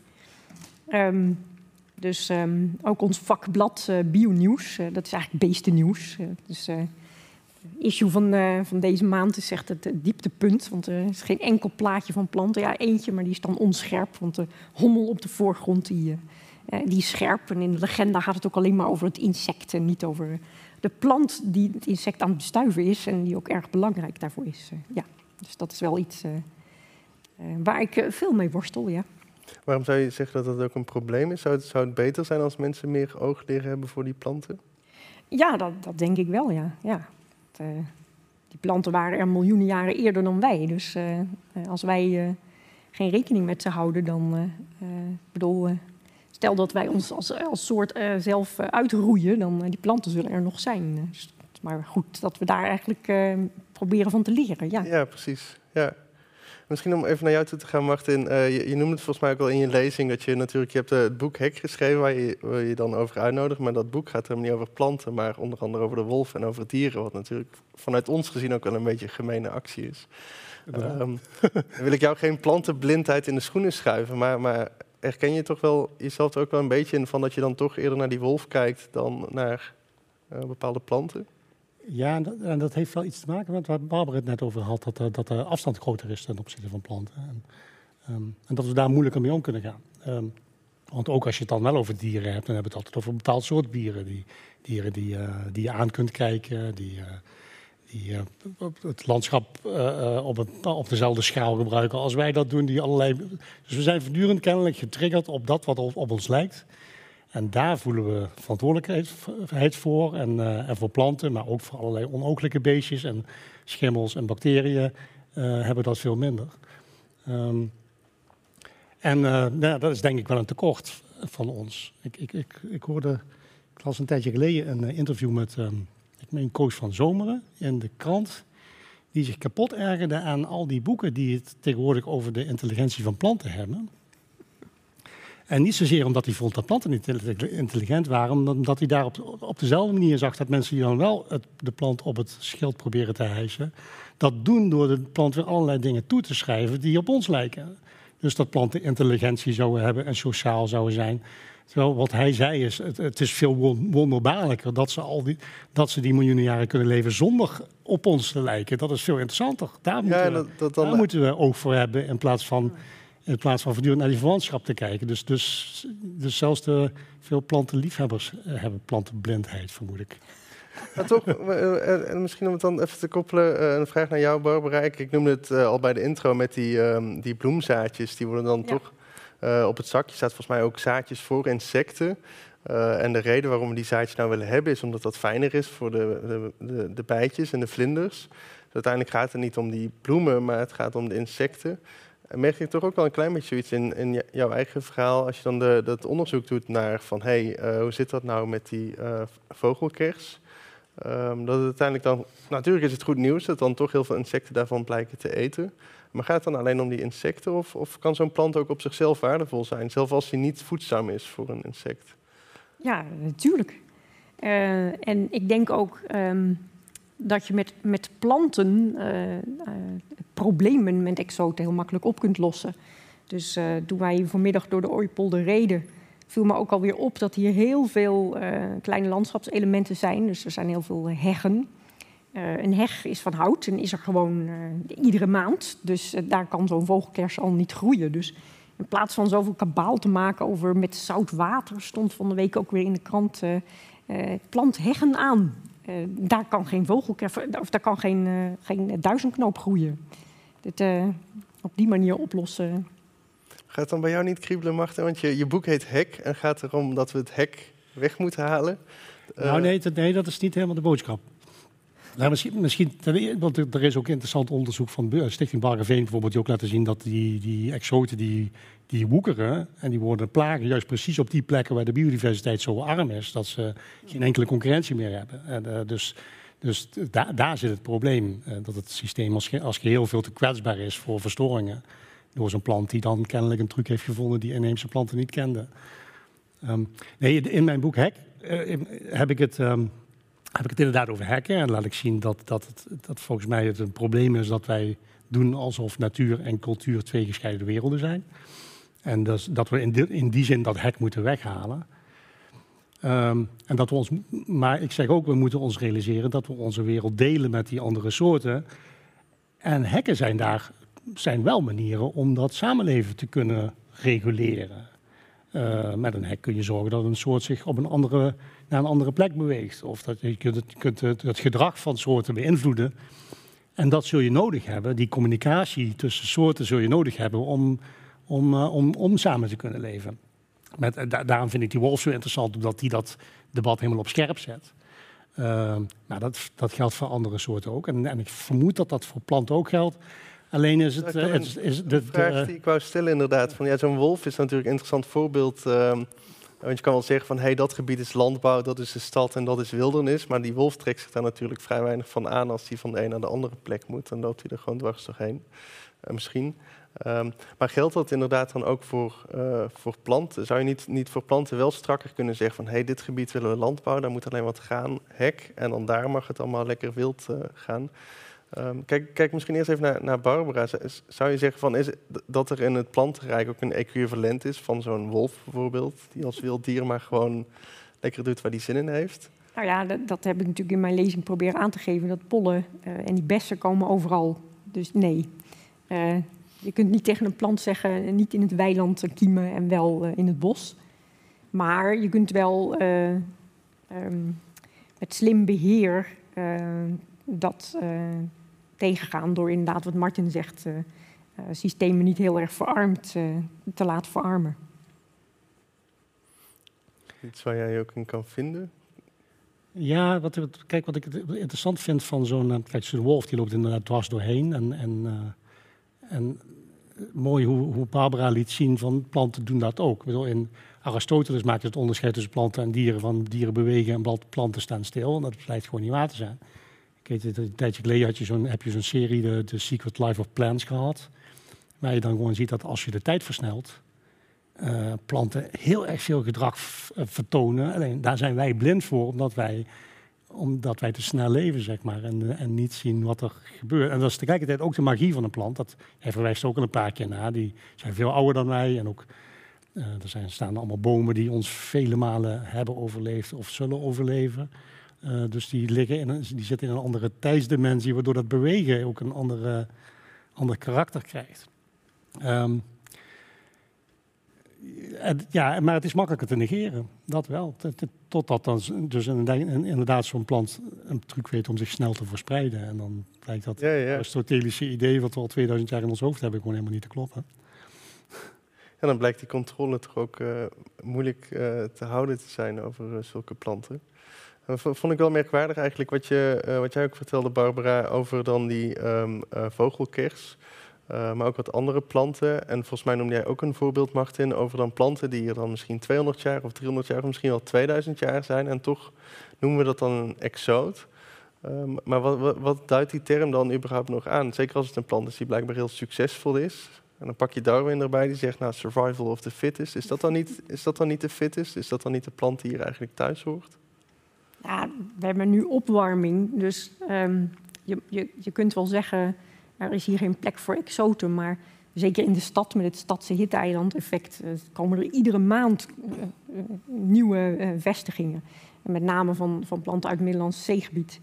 dus het is een heel mooi onderzoek ook op campings, waar dus met in de banden van de campers en, en de profielzolen van, van de vakantiegangers allemaal zaadjes meekomen die kiemen en zich langzaam beginnen uit te breiden. Dus ehm, dat is een proces dat houden we niet tegen. En dat is ook heel erg fascinerend en leuk om te onderzoeken. Want dit zijn eh, misschien wel de planten, als, als de opwarming blijft doorgaan, uh, waar we over 50 jaar heel blij mee zullen zijn. Uh, als onze eigen inheemse soorten door te veel opwarming ja, niet meer kunnen voorkomen hier. Zou dat dan niet, ik, ik snap op zich wel je, je, je punt. Dus, ook door klimaatverandering een deel daarvan zullen we ook moeten accepteren. En dan ook moeten accepteren dat er bepaalde planten misschien beter geschikt worden in het Nederlandse klimaat uh, dan de oude planten. Maar neigt dat niet ook snel naar de onverschilligheid waar Martin het over had, die je bij het wildernisdenken misschien ook ziet? Uh, waarbij we misschien vergeten dat we een, een, een, plicht zouden kunnen hebben om zorg te dragen voor die uh, oude inheemse planten, dat die niet uitsterven? Of zou je zeggen, nou ja, laat die planten nou maar gewoon doodgaan. Laten we realistisch kijken naar dus in het kort hebben we eh, volgens jou wel of niet dan een morele plicht om toch bepaalde planten te behouden? Jawel, alleen als het te warm wordt, dan uh, zul je ze in, uh, in, koelcellen moeten zetten. En ja, dat vind ik geen natuur, sorry. Hoe kijk jij daarnaar, Martin? Nou ja, dit is natuurlijk precies die spanning waar ik het over heb. Um, het, is, het is duidelijk dat klimaatverandering, maar ook de globalisering die aan de hand is, gewoon zorgt dat er veel meer dynamiek ontstaat. En, en dat veranderingen plaatsvinden die wij niet, niet, niet gaan tegenhouden. Dat, uh, en veel rewilders die hebben daar vrede mee, is misschien te veel gezegd, maar die spelen daarop in en die zeggen: Oké, als, als dat zo is, laten we dan gewoon zorgen dat we gebieden aan elkaar verbinden. Um, dat, dat soorten inderdaad kunnen, zich kunnen verplaatsen, um, zodat, uh, zodat er nieuwe vitale systemen kunnen ontstaan. Een van de bezwaren daartegen, en dat is ook een bezwaar tegen die exoten, dat is een heel, heel debat, of dat nou um, uh, sommige, sommige critici zeggen, ja, al die mensen die, die, die, die inheemse soorten zo belangrijk vinden, dat is een vorm van, uh, van nationalisme of racisme bijna. Dat je, dat je alleen maar het zuivere eigen volk wil beschermen. Um, een hele interessante analyses van gemaakt, onder andere mijn collega Jozef Keulaerts heeft daar interessante dingen over geschreven, die ook laat zien dat er een spiegelbeeldig uh, um, debat is. Want je kunt zeggen, het is verdacht om inheemse soorten belangrijker te vinden dan exoten. En dan lijkt het alsof je iets heel correct zegt. Maar er zijn ook mensen die zeggen, ja, die exoten, dat is een vorm van imperialisme. Als we dit, als we dit laten gebeuren, dan zal er zo meteen over de hele aarde ongeveer dezelfde soorten plaatsvinden. Want sommige soorten die zijn zo goed om mee te liften met die globaliserende bewegingen dat het dan overal hetzelfde is, een soort McDonaldisering. Van zoals alle binnensteden in de wereld allemaal op elkaar zijn gaan lijken, zul je dat dan met de natuur ook hebben. En, en is dat dan erg? Is dat niet dan. Nou ja, als je, als je gehecht bent of als je houdt van die diversiteit, uh, uh, uh, wel denk ik, ja. Um, nog los van dat het ook gewoon een verarming is aan, aan de diversiteit die we waarschijnlijk ook nodig hebben in de toekomst. Die, er komen, zullen nog nieuwe uitdagingen om ons afkomen. En de natuur moet in staat zijn, en genoeg bronnen hebben om daarop te kunnen reageren. En hoe eenvormiger het is, hoe, hoe, minder dat zal kunnen. Maar dan heeft de natuur in die zin toch wel de mens nodig om een handje te helpen om uh, het nog allemaal goed te laten gaan. Als evolutiebioloog geloof ik niet dat overal in de wereld dezelfde natuur overblijft hoor. Dat zie ik bijvoorbeeld ook aan uh, exoten die nu gaan kruisen met inheemse planten en heel lokaal voor weer nieuwe soorten zorgen dus een, een, eh, een Noord-Amerikaanse fijnstraal uh, die kruist met een Nederlands fijnstraal, zorgt voor een, een nieuw soort die niet op de twee oorspronkelijke verspreidingsgebieden had kunnen ontstaan zonder dat deze twee bij elkaar komen. Dus ehm, dit, dit, ik geloof niet dat dat. Ja. Nee, dat bedoel, en dat is in dat imperialisme-debat zo. Is dat, is dat natuurlijk het volgende argument. Wat je zegt, ja, maar die McDonald's in de hele wereld die serveren allemaal net iets anders. En dat zijn toch weer lokale variaties. Uh, als je, maar je moet wat, misschien wat beter kijken. Um, maar ik snap het wel dat er natuurbeschermers zijn. En volgens mij zijn, is dat nog steeds de grootste groep natuurbeschermers die, um, die gehecht zijn. Uh, of, of, compassie hebben, als je het zo wil noemen, met, met soorten die zich miljoenen jaren hebben weten te, weten te handhaven. En alleen omdat wij de, het stikstofprobleem niet oplossen, of omdat, omdat wij het zo nodig vinden de laatste 50 jaar en de wereld rond te vliegen, um, weg worden gedrukt. met iets wat, wat niet per se nooit. Kijk, klimaatverandering is iets anders, maar, maar um, die soorten zijn het wel degelijk worden weggedrukt door allerlei dingen die wij doen en die we ook zouden kunnen laten. En um, uh, dus ik, ik, snap die bezorgdheid wel. En ik snap ook, ook al dat je je dan niet te makkelijk ervan af moet maken. Dat te zeggen, ja, achter de natuur die redt zich wel. Um, het ligt daar eeuwigheid, is alles, ja, die, uh, is, is alles uh, betekenisloos, zeg maar. Die natuur redt zich wel, alleen hebben wij de boel dusdanig verpest dat we misschien wel een verantwoordelijkheid hebben om... Uh... Ja, kijk, de natuur redt zich wel, maar de, dat ene plantje of, dat ene, of die ene vlindersoort, die verdwijnt. En als die verdwijnt, is die voor altijd verdwenen. En uh, natuurlijk over miljoenen jaren eh, zal er wel weer iets nieuws ontstaan zijn. Maar um, weet niet of dat nou de meest geschikte Om even door te gaan op die verantwoordelijkheid en, en daarmee ook terug te koppelen um, naar het zakje zaadjes waar ik ook mee begon. We hebben nu natuurlijk over natuurbeheerders gehad en we hebben het over de landbouw gehad. Maar die zaadjes die krijg ik om in mijn eigen tuin uh, te gooien. Um, ja, mensen kopen dat ook, dan voelen mensen zich toch verantwoordelijk. Maar nu hebben ze ook gehoord misschien van ja, die wildheid van dat zakje, dat valt misschien ook wel mee. Is het dan geen goed zakje meer? En zouden we ons verantwoordelijk moeten voelen in onze eigen tuin? Wat kunnen we dan doen? Kijk eerst even naar Barbara. Nou, ik heb het zakje net wel even kritisch bekeken. En uh, er zit inderdaad uh, lavendel in. Dat is helemaal geen inheemse plant. Dus uh, het, het, is, het idee is denk ik, ja, wel, wel sympathiek, maar ik las ook ergens: dit is goed voor de natuur. Nee, dit vindt natuurmonumenten goed. Dus zelf ben ik wel kritisch over de inhoud. Wat is dat verschil dan tussen, tussen wat natuurmonumenten goed vindt en wat. Nou ja, ik vind met lavendel dat, dat is geen inheemse plant. Dus dat is niet goed voor, voor alle inheemse insecten. Nee. Wat, wat, zou, wat zou je dan, dan moeten doen? Want ik was wel heel blij natuurlijk. Met, het is niet het eerste zakje dat ik had. Ik, ik spaar die vrij fanatiek. En mijn hele achtertuin ligt vol met, uh, met wilde bloemen mixen. Maar dat moet ik dus eigenlijk anders gaan aanpakken. Wat zou je dan wel kunnen doen als... als... Ik, ik vind het sowieso al heel goed dat je um, bloemen in je tuin hebt. Dat je geen tegeltuin hebt. Als ik dit dus uh, goed begrijp. Um, en uh, nou ja, er is hier een, een initiatief, het Levend Archief. Uh, en daar gebruik je dus echt lokale plantenzaden. Dus uh, niet uh, lavendel, lavendel, uit Frankrijk, maar plantenzaden uit Nijmegen zelf. Tenminste, ik neem aan dat je in Nijmegen woont. dus die planten zijn al helemaal aangepast aan, aan, aan de plek hier. Dus dat is nog net, dat is eigenlijk het zakje plus. Dus 2.0, zeg maar. Dus echt kijken naar gewoon lokale um, en verschillende planten voor in je achtertuin. Zeker, ja. ja. Zou ik wel, ja. Dan kijk ik met een vergelijkbare vraag nog even naar Martin. En dan uh, wil ik uh, naar het online publiek. Uh, je, je, had het natuurlijk over die drie verschillende manieren en, of perspectieven op, op omgaan met het landschap. Als je naar de tuin en de individuele tuinierder verplaatst, hoe ziet de, de, ideale tuin er dan voor jou uit? Welk perspectief ja. wordt daarbij? Ja, als ik het dus over die drie houdingen heb, dan, dan, dan, dan zeg ik eigenlijk die houdingen die moeten, moeten elkaar het voortdurend moeilijk maken. En... Um, dus ik heb een uh, redelijk wilde tuin. Dat komt ook omdat ik een tamelijk luie tuinier ben. Het is wel heel groen en er zoomt van alles en er groeit van alles en er bloeit nog steeds van alles. Uh, terwijl ik zelden iets aanplant, want het komt allemaal vanzelf aanwaaien. Ik denk dat dat eh, wildernis is, zeg maar. Heel af en toe staat er iets wat ik zo leuk vind dat ik, als, het, als het dan dreigt te verdwijnen, geef ik het wat extra water in de hoop dat het blijft. Uh, en af en toe voel ik me schuldig dat ik geen moestuin heb. Want uh, misschien moet, moet, moet, ik die grond die daar geschikt voor is ook wel gewoon gebruiken voor voedselproductie. In plaats van dat bij de supermarkt uh, te halen waar het van ver weg komt. Van plekken waar het waarschijnlijk een veel grotere ecologische ellende veroorzaakt. Mm -hmm.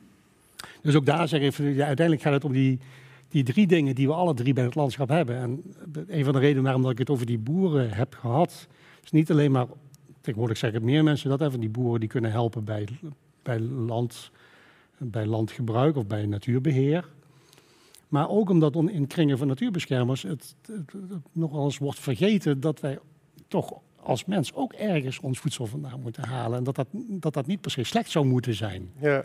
Uh, als wij een, een, soort zijn die op deze planeet leven samen met andere soorten, als dat ons ideaal wordt, een natuur-inclusieve samenleving waar wij een van de vele soorten zijn, dat is een ideaal wat mij wel aanspreekt, dan zal daar ook voedsel in geproduceerd moeten worden. En dan, alleen, alleen, dan liefst wel zo dat je andere soorten niet verdrukt. En, en, uh, en dat je af en toe plek, plek maakt en zeggen van nou, dit, dit, dit, hoef ik, dit sta ik af omdat andere soorten dat ook nodig hebben. Dat zou je dan onder andere kunnen doen door die tegels uh, opzij te gooien. Ja, te tegels, zijn een, tegels voor, eruit uh, lijken mij een hele goede eerste stap voor al, vanuit het perspectief van al die drie uh, ethische perspectieven.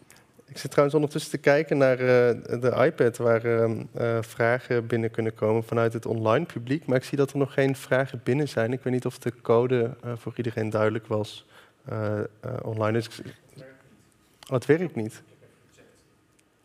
Oh. Ah, ja. Ah, nou, ja, er is inderdaad een storing. Ja, misschien dat het ook... Nou, dan, dan mijn excuses aan de mensen thuis. Het, eh, het werkt blijkbaar niet. Uh, dat betekent wel meer plezier voor de mensen hier. Uh, namelijk dat er meer ruimte is voor vragen van jullie. Uh, en dan gaat als volgt helemaal bovenin, ziet u Thijs lopen. En Thijs heeft een microfoon. Als u een vraag heeft, kunt u uw hand opsteken. En dan komt Thijs naar u toe met de microfoon. en kunt u uw vraag stellen. Um,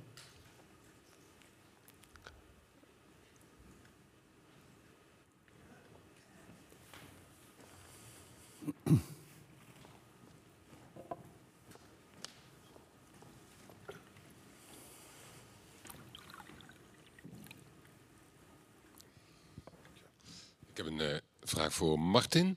Um, je legt heel veel nadruk op uh, die drie verschillende perspectieven, uh, ethiek vormen, et cetera. En dat bevreemdt me een beetje, want volgens mij is het, is, zijn het geen drie vakjes als je naar buiten toe gaat en, en loopt het allemaal door elkaar heen. En waarom hou je vast aan die, drie in, aan die indeling in die drie perspectieven? En waarom is het niet een schaal van meer of minder vrijheid voor planten, beesten, ons mensen, whatever? Um, nou ja, de, de, reden voor is dat, dat die drie perspectieven juist, juist in allerlei beleid heel nadrukkelijk als drie verschillende dingen worden neergezet.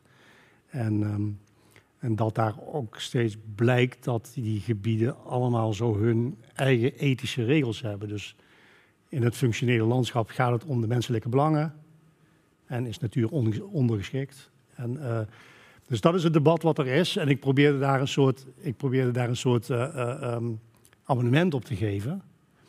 Um, met name dat debat tussen wildernismensen en klassieke natuurbescherming interesseert me. Omdat ik, um, dat is ook een debat wat steeds weer terugkomt. Uh, er zijn heel vaak voor, voorstellen gedaan om te zeggen van ja, het, moet, het is gewoon een continuïteit. Op sommige plekken hebben we iets meer invloed, op andere plekken laten we het meer los. En tegelijkertijd zie je dat er iedere keer hele felle, felle debatten ontstaan, tussen de aanhangers van die verschillende visies, omdat er kennelijk iets voor hun op het spel staat wat die andere partij niet ziet. En dat heb ik proberen te duiden in mijn boek. En dat, in mijn lezing, net had ik daar veel te weinig tijd voor om dat fatsoenlijk te doen. Maar uh, um, dat ik zeg, volgens mij proberen, staat er in die visie een andere morele ervaring centraal. Uh, en het is alleen niet zo dat die ene, die ene juist is en die andere onjuist. Maar uh, we zouden een manier moeten vinden om aan beide morele ervaringen recht te doen, als het ware. Um, die boerenethiek, daar heb ik nog, nog minder over gezegd. En daar ben ik ook wat minder zeker over, omdat dat, omdat dat allemaal nog heel jong is. Um, dus kun je zeggen van, doe je, respecteer je de natuur door hem te gebruiken op die plekken waar die geschikt is om te gebruiken. In het Oostvaardersplassen debat waren er boeren die zeiden het is uh, doodzonde om op deze vruchtbare grond natuur aan te leggen. Um, en daar kun je schamper over doen. En tegelijkertijd denk ik van ja, daar zit toch ook een, ook een soort van moreel moment. Je zegt van ja, ergens zullen we ons voedsel moeten halen. En als er plekken zijn die daar heel geschikt voor zijn, moeten we die, moeten we die, die, die niet daarvoor gebruiken, zodat we andere plekken vrij kunnen houden voor, uh, voor de andere soorten. Dus het is. Uh, uh, dus, ik ben begonnen met het onderscheid wat er is en geprobeerd daar de ethische ervaring uit naar boven te halen. Maar vervolgens loopt het allemaal door elkaar heen. Dat, is, dat punt heb ik proberen, ook proberen te maken. Er is niet één gebied waarin maar één van die drie perspectieven uh, relevant is en, uh, en die andere twee niet.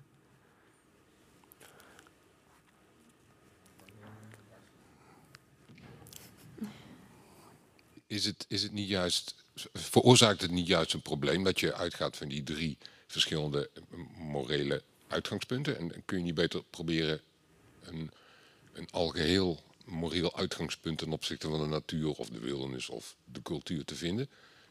Zodat die tegenstellingen niet zo nou, meteen op het bordje terechtkomen en meteen zo duidelijk zijn. Het niet een taak voor onze nou, als je natuurfilosoof bent, zeg maar, om daar ja, die op die nou, nou ja, een van de redenen waarom dat ik het, um, waarom dat ik denk dat, het, dat dit nuttig is, is, krijg, is de, de, de, de respons die je krijgt van bepaalde van natuurbeschermers of zo. Die zeggen van, ja, nou snap ik beter dat dilemma waar ik voortdurend mee worstel. Uh, dat ik denk dat het een reëel, een reëel dilemma is waar geen ideale uh, oplossing voor bestaat die je voor eens en voor altijd kan geven. Van laten we voortaan altijd de natuur zijn gang laten gaan, behalve bij dat plantje en dat plantje. Uh, maar het is een evenwicht wat je moet zien te treffen. En dat, is, uh, dat zal iedere keer weer op elk moment weer opnieuw, zul je dat moeten, moeten kunnen. En daar valt geen algemeen recept over te, over te, te geven. Dat is wat een, iemand die een gebied heel goed kent en de geschiedenis van het gebied heel goed kent, uh, zal moeten doen. En ik ken boswachters die dat, uh, die dat proberen. Voor zover ze daartoe in staat worden gesteld. Dus dat is uh, wat ik probeer te doen. Is er nog iemand met een, uh, een vraag uit het publiek?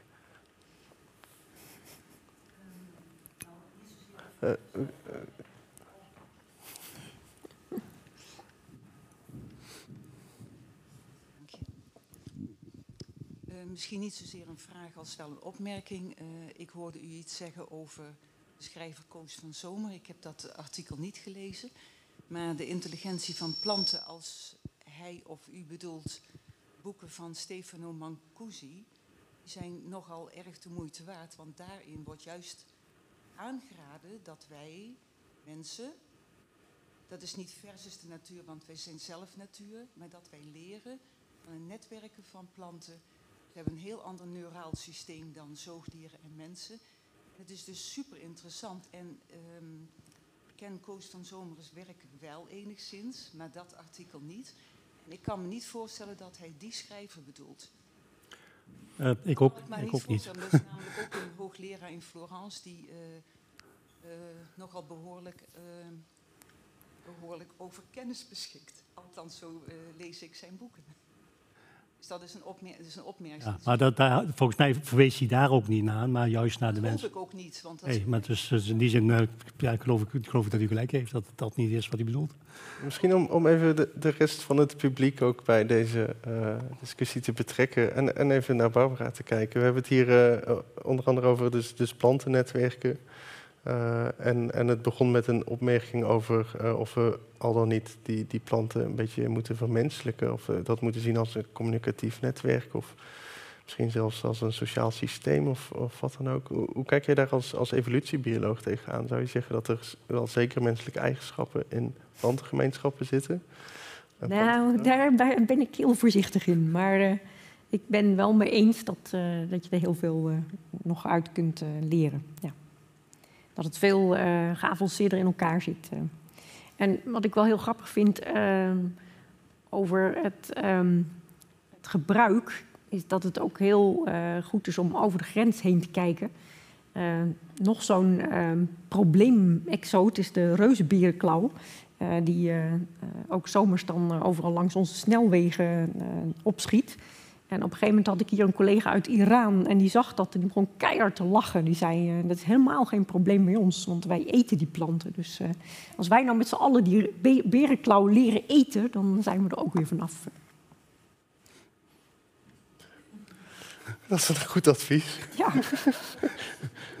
nou gaat het volgens mij ook al op voor dat zevenblad. Uh, ik er zijn heel veel, er zijn heel veel plagen die je heel makkelijk kan wegeten. Uh, dat, dat, geldt ook voor de Amerikaanse rivierkreeft. En dat, uh, dat, daar houdt onze, onze culinaire inkennigheid ons misschien, misschien een beetje tegen. Ja. Um, ja. Is, er, is, er nog een vraag uit het publiek? ik zie rechts voor mij, ja, links voor Thijs iemand zitten. Ja, een vraag voor Barbara. Uh, je gaf aan van exoten kunnen ook wel een, een, een belangrijke functie hebben voor, uh, voor insecten hè, als uh, waardplan. Eh, maar toen gaf je, kwam je op het voorbeeld van het zakje met zaad. En toen zei je van ja, die lavendel, dat is, dat is niet inheems.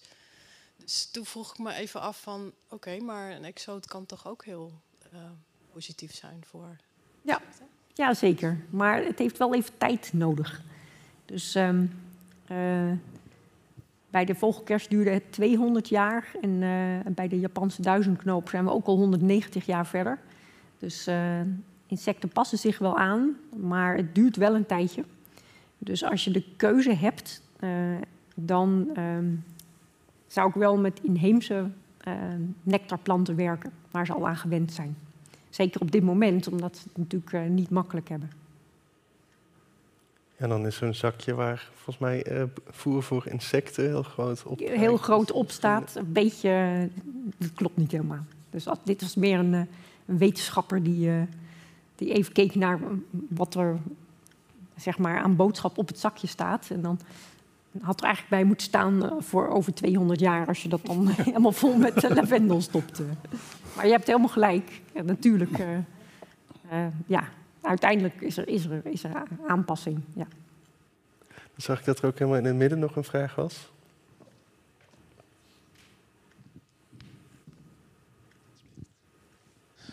Um, ik ben een enorm groot plantliefhebber. En ik ben trouwens een grote vriend van Nelleke Krijken. Dus uh, we spreken elkaar nog wel. Um, ik wilde toch ook aangeven dat um, ik wel eens bespeur dat er in de discussie over natuurbescherming... dat de boeren het altijd fout doen. Maar ik denk dat onze biodiversiteit ook veel te danken heeft aan... in ieder geval de oorspronkelijke bewoners van ons land en de, het boerenbedrijf, zoals dat in ieder geval tot enkele jaren geleden gangbaar was. Ik denk dan aan heidevelden, ik denk aan akkeronkruiden. We hebben nu over planten, dus daar focus ik even op. Als we dat nooit gedaan hadden, dan, dan waren talloze planten hier nooit geweest. Ik denk aan korenbloemen, spiegelklokjes, noem maar op. En ja, ze zijn nog veel meer. Um, dus de mensheid heeft in ieder geval Nederland ook uh, door die boerenactiviteiten uh, soorten geïntroduceerd plantensoorten, maar ook uh, vogelsoorten hebben het heel erg goed gedaan.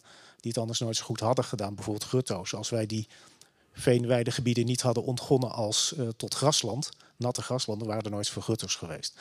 Dat is één. En de vraag aan Barbara die ik wilde stellen is... Uh, die Japanse duizendknoop is een plaag, hè, vindt men. Nou hebben ze in Amsterdam een studie om Japanse duizendknoop luizen los te laten. Ja. Wat vind je daarvan? Want die schijnen getest te zijn en die schijnen ook alleen maar Japanse duizendknoop te lusten. Wat vind je daarvan?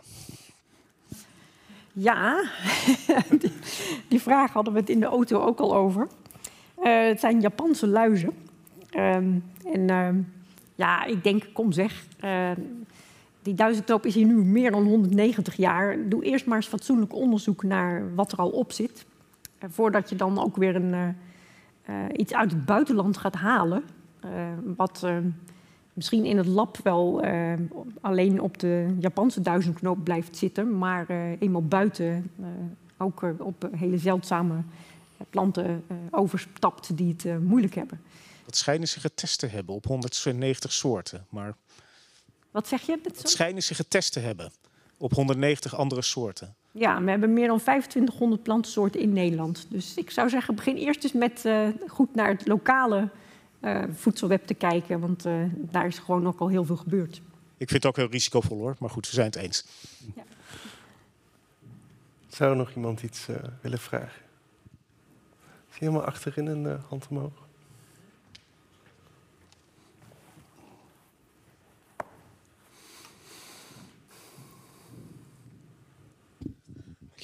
Um, een vraag aan beide, denk ik. Um, ik heb vaak. Um, ik heb een stiefmoeder die biologisch en een uh, grootvader die uh, in de landbouw werkt. Althans, die is, uh, is veehandelaar. en heel vaak is het zo. Ik ben zelf nogal gegrepen door het herverwilderings. de rage eigenlijk die er een beetje omheen bestaat. Uh, en mijn grootvader zegt vaak dat Nederland helemaal niet een land is wat geschikt is daarvoor, überhaupt. Omdat we eigenlijk met veel te veel hier samenwonen. En dat het optimaal haalbare is eigenlijk, dus dat, ik ben het woord nu even kwijt, maar dat ar ar arcadische uh, beeld, dat past daar misschien beter bij. Uh, en, maar nu zijn er natuurlijk wel pogingen geweest, bijvoorbeeld die Oostvaarderse plassen, om dat eigenlijk wel te doen. Dus om, om grote gebieden gewoon helemaal hun, hun gang te laten gaan, zeg maar. Zit, is, dat, is, dat, is Nederland een land waar, daar überhaupt, waar we daar heil in moeten zien? In dat soort initiatieven? Of, of moeten we dat in, zeg maar in Slovenië doen en dan moeten we hier gewoon de gutto's goed verzorgen? Zeg maar. Dus dat was mijn vraag. Jij mag eerst. Ik mag eerst. Het woordje Oostvaardersplassen valt aan iedereen wat zenuwachtig. Um, nee, ik, je wijst naar de Oostvaardersplassen, maar we hebben natuurlijk hier ook de Binnengewaard en de Gelderse Poort. En er zijn heel, veel gebieden waarin we elementen van dat rewilding wel degelijk toepassen. En, en, en ook redelijk succesvol, denk ik. Um, waar je probeert weer robuuste systemen te laten ontstaan. En, en dat doe je door soms sommige soorten, zoals die grote grazers, toe te voegen omdat dat uh, um, omdat je, het systeem anders incompleet zou zijn, zeg maar. Dus dat, dat, dat, uh, maar je moet het natuurlijk niet overal doen. Uh, en dat gaat niet alleen maar over biologie en biodiversiteit, denk ik, maar bijvoorbeeld ook over zoiets als cultuurhistorie. Um, een van de redenen waarom het debat zo vaak uit de hand loopt, is dat wordt weer opnieuw natuur tegenover cultuur gezet. Dan is boerenland is cultuur, daar moeten we trots op zijn.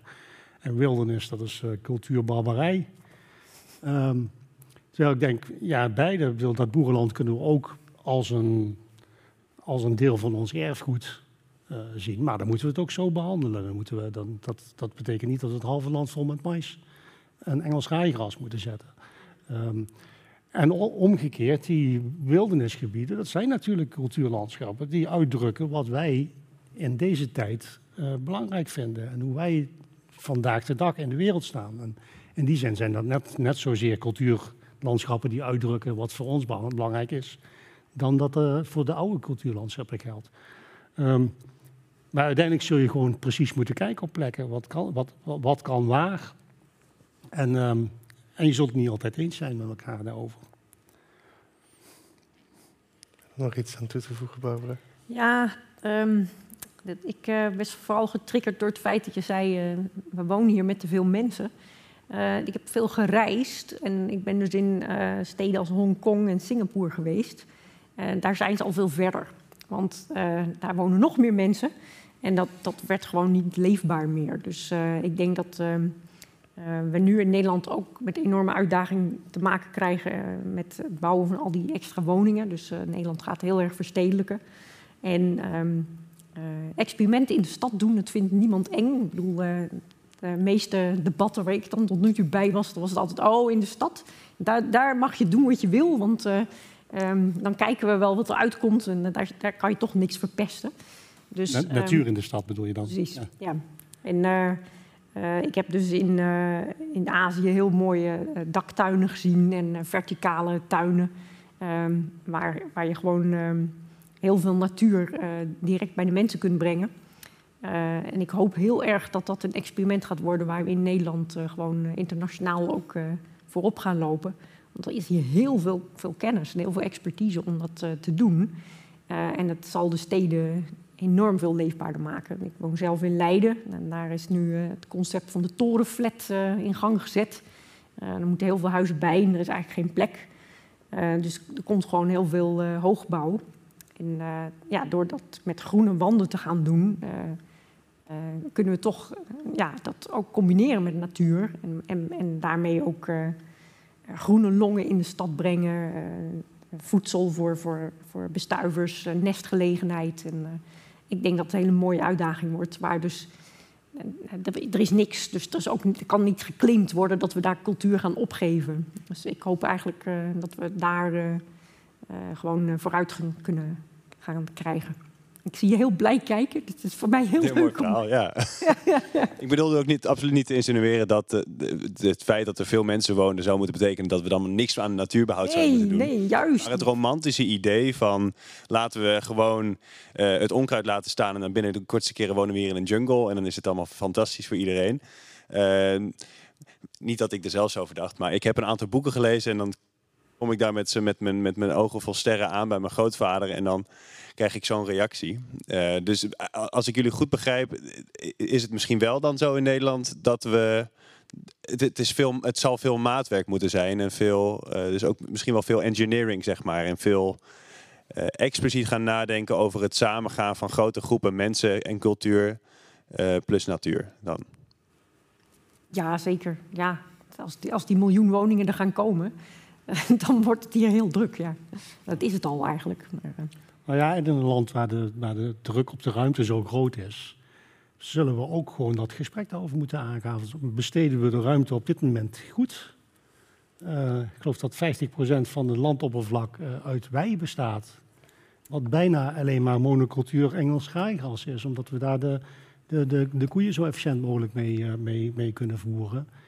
Um, als, we dat, als we dat gesprek nu zouden kunnen hebben vanaf nul, dan zouden we daar nooit voor, zouden we daar nooit voor kiezen. Um, dus dus er, er, is volgens mij nog heel veel ruimte. Uh, uh, de vraag is hoe, hoe, hoe, gaan we die inrichten en hoe zorgen we ervoor dat iedereen die transitie ook mee kan maken. Um.